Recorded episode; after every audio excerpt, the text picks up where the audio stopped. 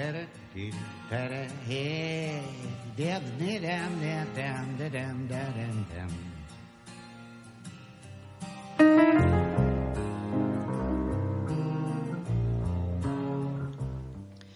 Damos paso a la mesa de debate que leen los universitarios, en la que tendremos a María Utrilla, escritora, Fernando Garote, delegado de estudiantes del campus de Cuenca, Eric Cunalatas, delegado de la Facultad de Bellas Artes, y Rodrigo Abad, estudiante de segundo curso de periodismo.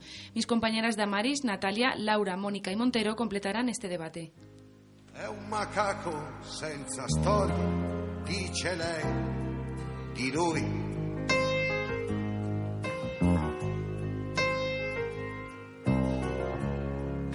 Gli manca la memoria, in fondo ai Bueno, chicos, comenzamos.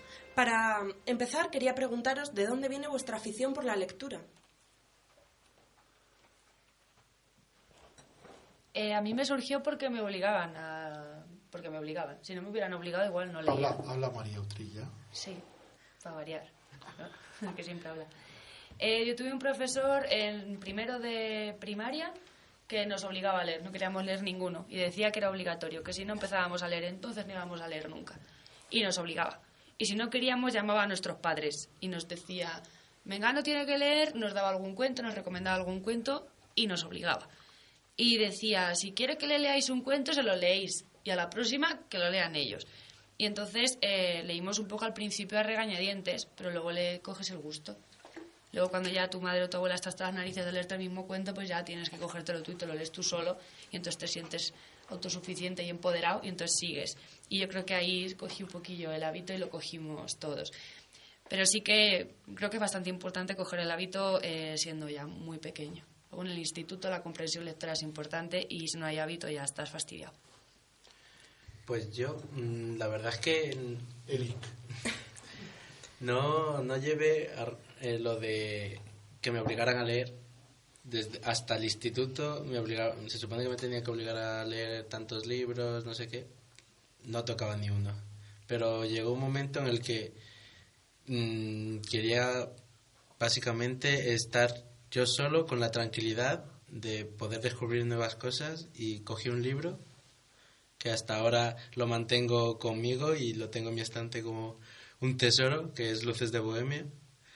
Y la verdad es que fue en ese momento en el que me encantó el poder interactuar, el, ¿cómo decirlo? Lo dije el otro día, eh, esa, ese cariño que le puedes coger a, a las páginas es realmente lo que me, lo que me ha llevado a, a leer libros y libros.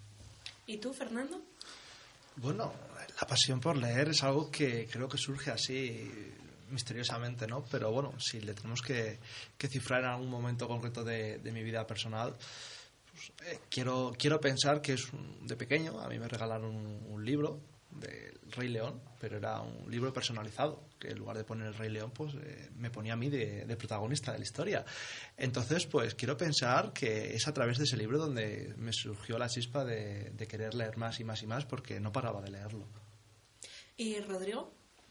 Bueno, yo la verdad también fue un poco como, como María, eh, por la imposición de, del instituto. Lo que pasa es que los libros que me mandaban en el instituto no eran, a mí no me parecían demasiado interesantes, entonces yo casi siempre, pues para pasar el examen y tal, buscaba algún resumen o algo así. Pero mm, en tercero de ESO recuerdo un libro que sí que me gustó mucho, porque, o sea, lo leí en una tarde y eran como 200 y pico, casi 300 páginas, que era Finismundi de Laura Gallego, y la verdad que sí que, digamos que ahí fue como un punto de inflexión donde ya dije, pues leer está bien y, y sí que me gustó bastante. Y Natalia, ¿qué libro marcó un antes y un después para ti en este caso? Pues quizás mi respuesta sorprenda a mucha gente, pero el libro que marcó mi vida fue La Metamorfosis de, de Frank Kafka. No por nada, sino porque yo comencé a leer por un amor y este mismo amor fue quien me dio una lista de libros de, de 50 libros que tendría que leerme antes de morir. Y fue por ese libro por el que comencé y a partir de ese libro, bueno, siguieron muchísimos más.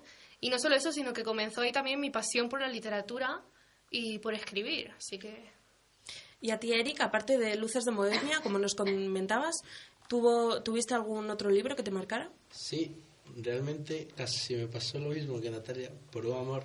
a una chica me recomendó un libro, El Guardián entre el Centeno, tan famoso que es, al que había escuchado hablar, pero no, la verdad no me entró ganas de, de querer leerlo hasta que un día me lo prestó y me lo devoré en cero coma. O sea, fue... Y realmente mm, el semivacío que me dejó me, me gustó, porque fue como, no me esperaba para nada esto, pero me ha llenado. Y Fernando, tú, aparte del Rey León, Bueno, el Rey León marcó mi infancia, pero claro. no, no mi vida. Yo creo que el libro que sin duda más me ha marcado ha sido Cien años de soledad, de, de Gabo, ¿no? Es un libro que me recomendó un profesor de secundaria, un profesor, por cierto, que también es escritor, y así como, trae, tengo una cosa para ti interesante, ya verás que, te va a gustar. Y oye, fue genial. Yo creo que es un libro que ah, supuso un antes y un después. Además es un libro tocho, como, como los que leo yo habitualmente en Derecho, y me lo leí súper rápido. Bien, ¿hay algún libro que os habría gustado escribir, que os habéis quedado con esa cosilla o, o preferís más la lectura?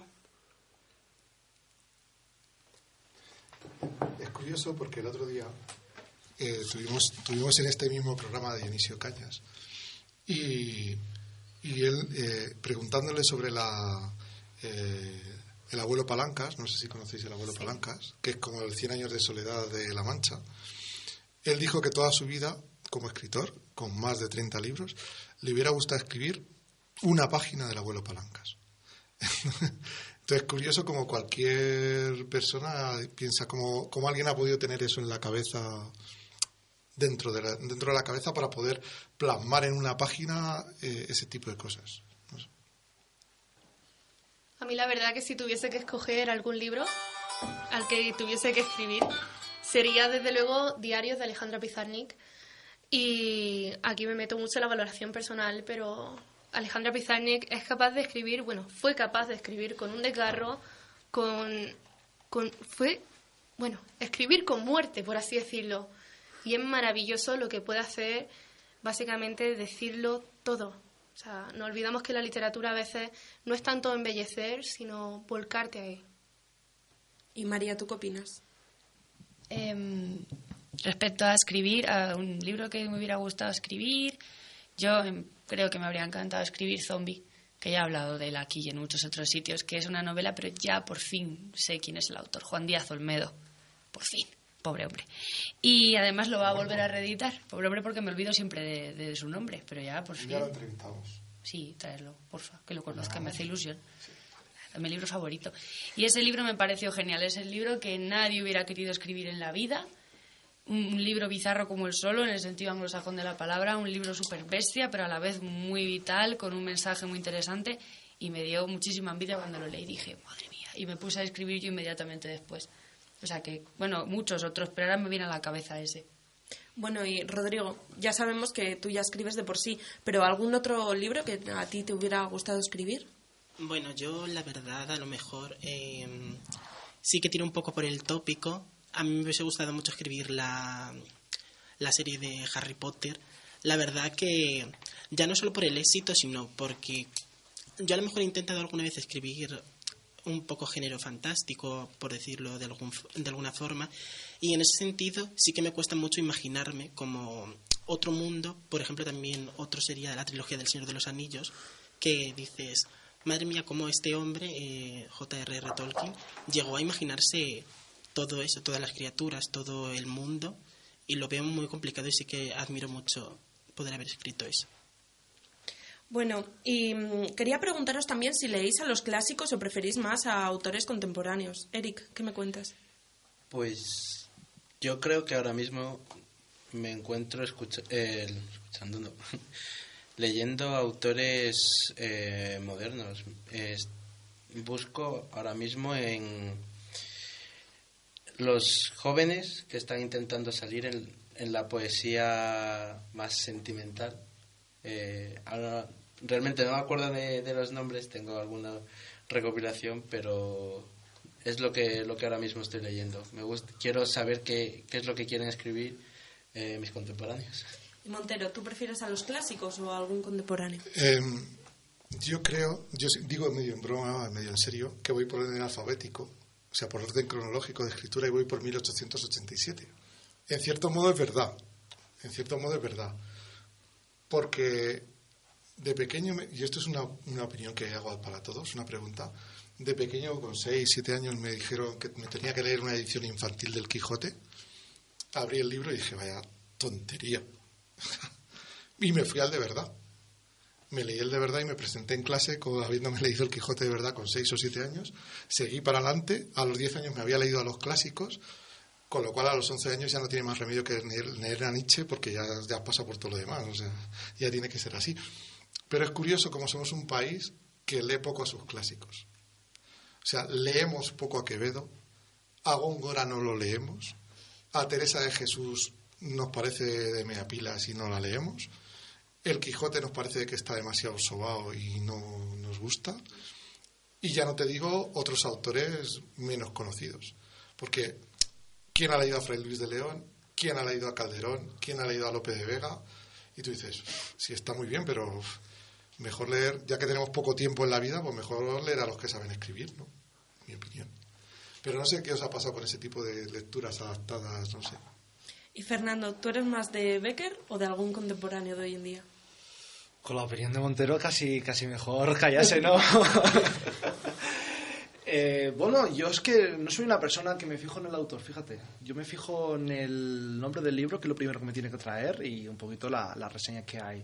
Leo de todo, decir, leo desde clásicos, me gusta, he leído a Becker, por supuestamente, y me ha encantado. Eh, pero también leo a autores modernos. Yo digo, insisto, eh, hay que leer lo que te apetezca. Es decir, algunos tienen sus manías, otros tenemos las nuestras. Bien, ¿y hay algún tema que, que os llame más la atención, que os interese más? ¿Qué me decís? ¿Algún género en concreto? ¿Algún género? Eh, bueno, yo es que he probado un poco todos, así porque hay que probarlo todo. Eh, bueno, depende, pero sí. Por ejemplo, a mí la romántica no, no me ha interesado demasiado. Yo precisamente uno de los que he traído aquí, que había que aportar algún libro favorito, es muy romántico. Pero el género como tal no me interesaba mucho. Y los demás, pues hay que ir variando. Yo que sé, por ejemplo, aquí está el club de lectura tan, tan conocido que son las Casas Ahorcadas. Es un club de lectura que está genial y solo leen policíaca. Si yo tengo que leer policíaca todos los meses, acabo con un empacho que no puedo volver a leer policíaca en mi vida. Entonces, hay gente que le encanta un género y sigue siempre con él. A mí me gusta mucho cambiar. Me gusta mucho el thriller, pero hay que cambiar de vez en cuando. La policíaca de vez en cuando me leo alguna para no, para no hincharme. La histórica me gusta también un montón. El humor y quizá lo que menos leo es la romántica, pobre. La tengo abandonada, pero bueno. Y María, eh, antes voy a hacer un inciso. Eh, ya que has dicho que el, género romántico como tal no te gusta, ¿qué tiene este libro que, que has traído hoy aquí a esta mesa eh, de especial para, para que sí te llame la atención? Uy, pues este es eh, Notre Dame de París de Víctor Hugo. Es un clásico clasicazo y es de mis favoritos. Me lo leí con 17 años. Este no, uno que estaba hecho polvo. Este me lo compré después. Y, y bueno, primero que es una historia del romanticismo como tal y es chulísima. Y luego aparte es una historia de amor, pero más que de amor es de desamor. Yo, y tampoco quiero hacer mucho spoiler, pero yo creo que si fuera más de amor que de desamor tampoco me habría gustado tanto. Y es una novela chulísima. Eh, sí es cierto que hoy en día estas novelas nos resultan pues muy pesadas porque tienen mucha descripción, porque el lector de esa época quería que le describieran una- unas imágenes y ahora, por ejemplo, con nuestra cultura visual pues ya no nos hace tanta falta, queremos ir más al grano.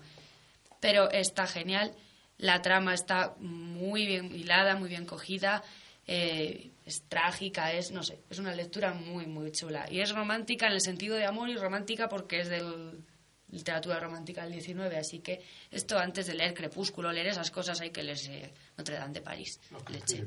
Pues sí.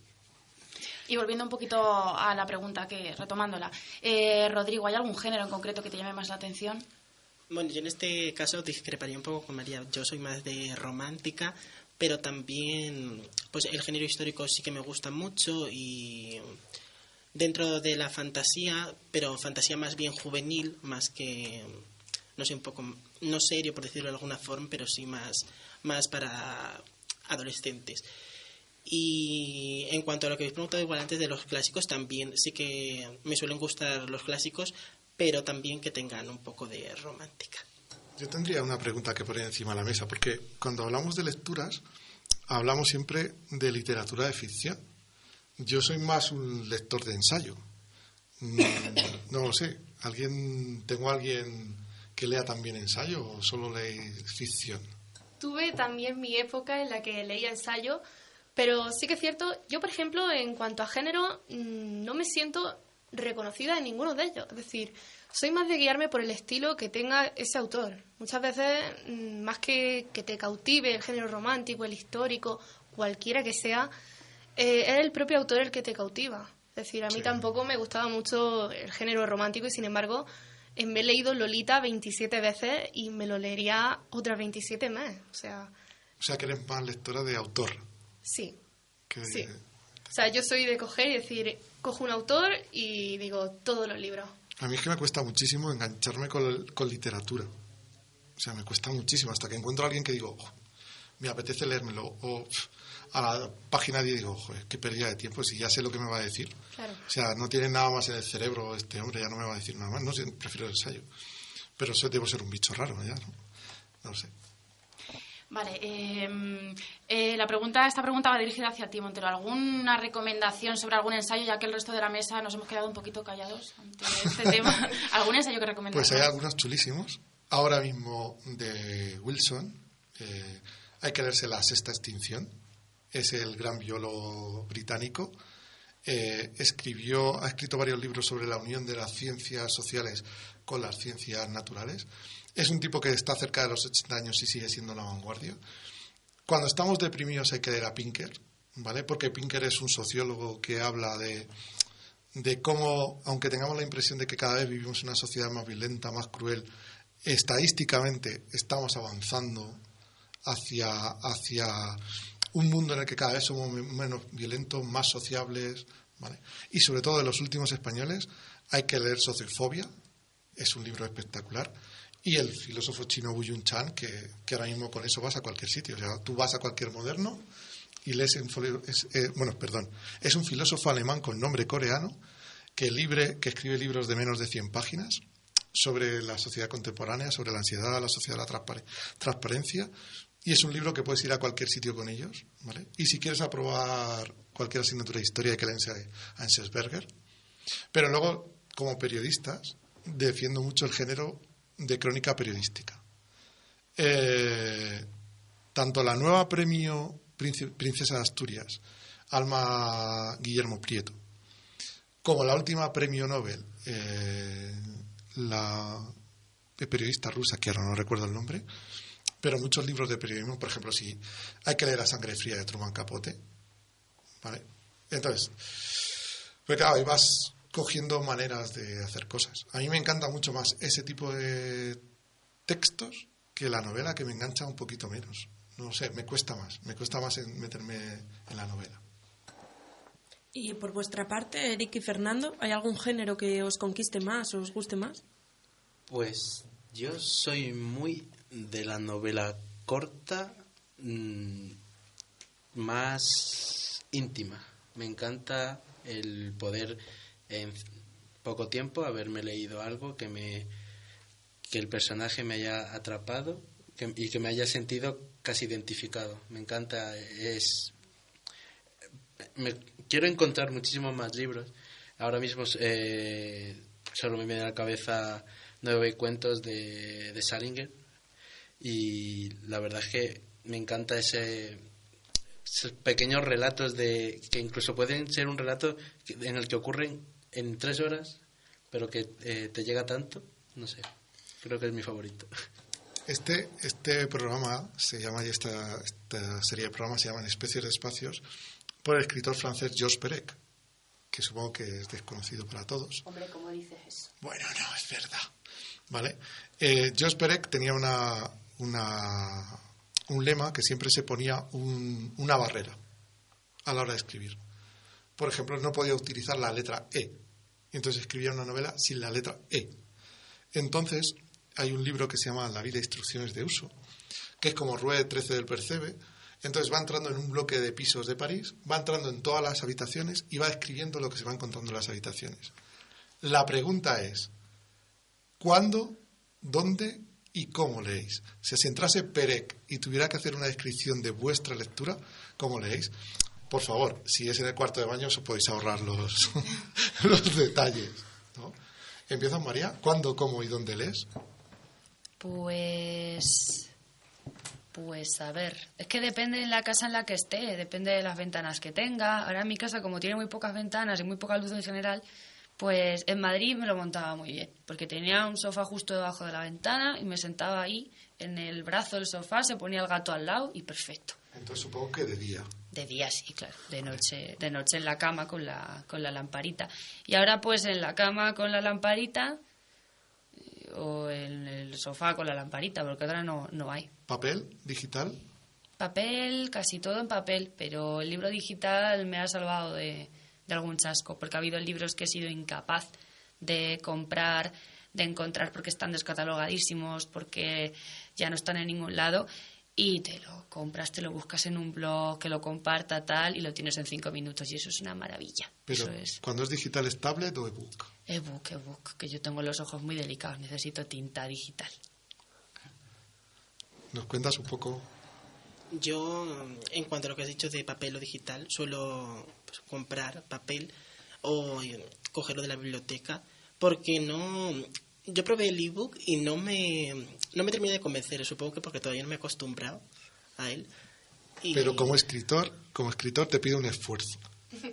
¿Has visto qué bonito en la descripción? Tú eres de novela romántica. Mariano nos ha hecho una descripción de su ventana, su sofá, su gato leyendo. Cuéntanos, danos un poco más de detalle. Vamos a entrar, vamos a entrar en tu habitación o en donde leas y queremos verte leer. Yo soy eh, lector nocturno, o sea, de... A lo mejor voy a dormir, entre comillas, y cojo el libro tal, y pues empiezo a leer, y hasta que a lo mejor no acabo. O sea, si el libro me engancha muchísimo, estoy siempre normalmente tumbado en la cama Vamos a ver, o sea, que me estás diciendo que no lo quieres decir porque le lees en pijama, con las pantuflas, Real. metidos en la cama y con muy poco glamour. Total. Como una película de Bridget Jones, pues igual. Yo estoy ahí, tumbado en la cama, eh, con el cojín, me voy cambiando de postura porque estoy súper incómodo, me tumbo, me siento. ¿Música o silencio?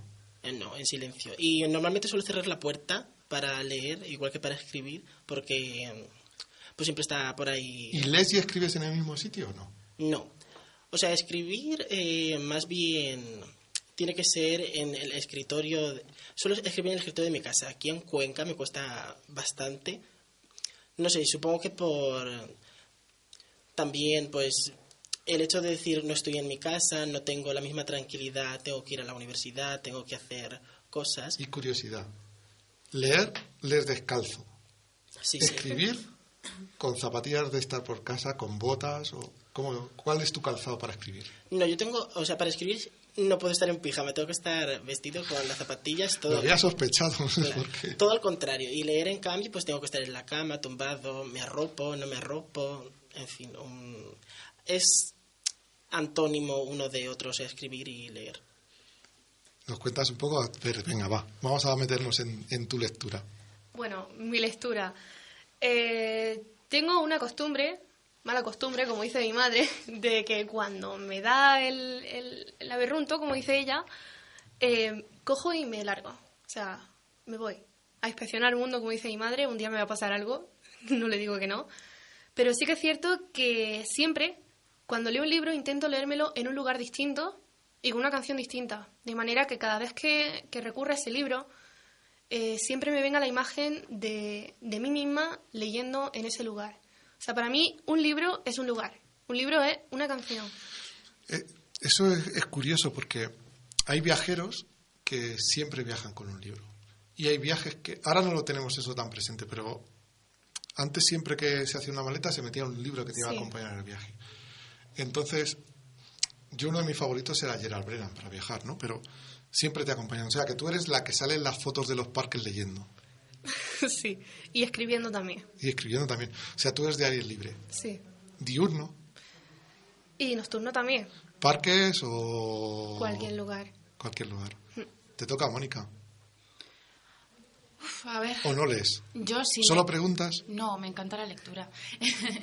Yo soy de leer mm, por las noches en mi habitación, la típica de estar en la cama con la lamparita y la puerta cerrada. ¿Digital o...? En papel, siempre en papel. Yo digo que es como la radio. La radio tiene su magia, ¿no? La voz, que todo es lo que te transmites a través de la voz. Y el papel, yo, llamadme clásica, pero, pero tiene que ser siempre el libro en papel. Ese olor de, de, de las páginas y pasar las páginas, la textura. Creo que no, que no es igual esa sensación cuando lees desde un, eh, desde un ebook. Soy muy clásica para eso. ¿Edición de bolsillo o, o de las grandes? De las grandes, siempre. Uy, peligroso. Sobre todo porque al final acaba saliéndote algo, no sé. Sí. Eh, Está bien, ¿eh? Porque si lees en la cama con el ebook suele- te suele durar poco. ¿Vale? Se suele romper, pero bueno. Damaris, Bueno, pues yo un poco como mi compañera Mónica. Me gustan los libros en papel y además me gustan mm, no los nuevos, sino los viejos. Soy mucho de ir a casa de mis abuelos y coger libros que tengan viejos y no sé. o sea que también vas por orden cronológico. Sí, tampoco eso, no, pero es más, no sé, noto el libro eso, como te transmite más añoranza, más, no sé, es algo que a mí me transmite y me gusta. A mí el otro día me ca- cayeron en mis manos unos periódicos de 1900 y los, los lees y dices, "Joder, qué tío más buenos escribiendo. Y eran periódicos locales, o sea, que en su época serían de cuarta división. Pero bueno.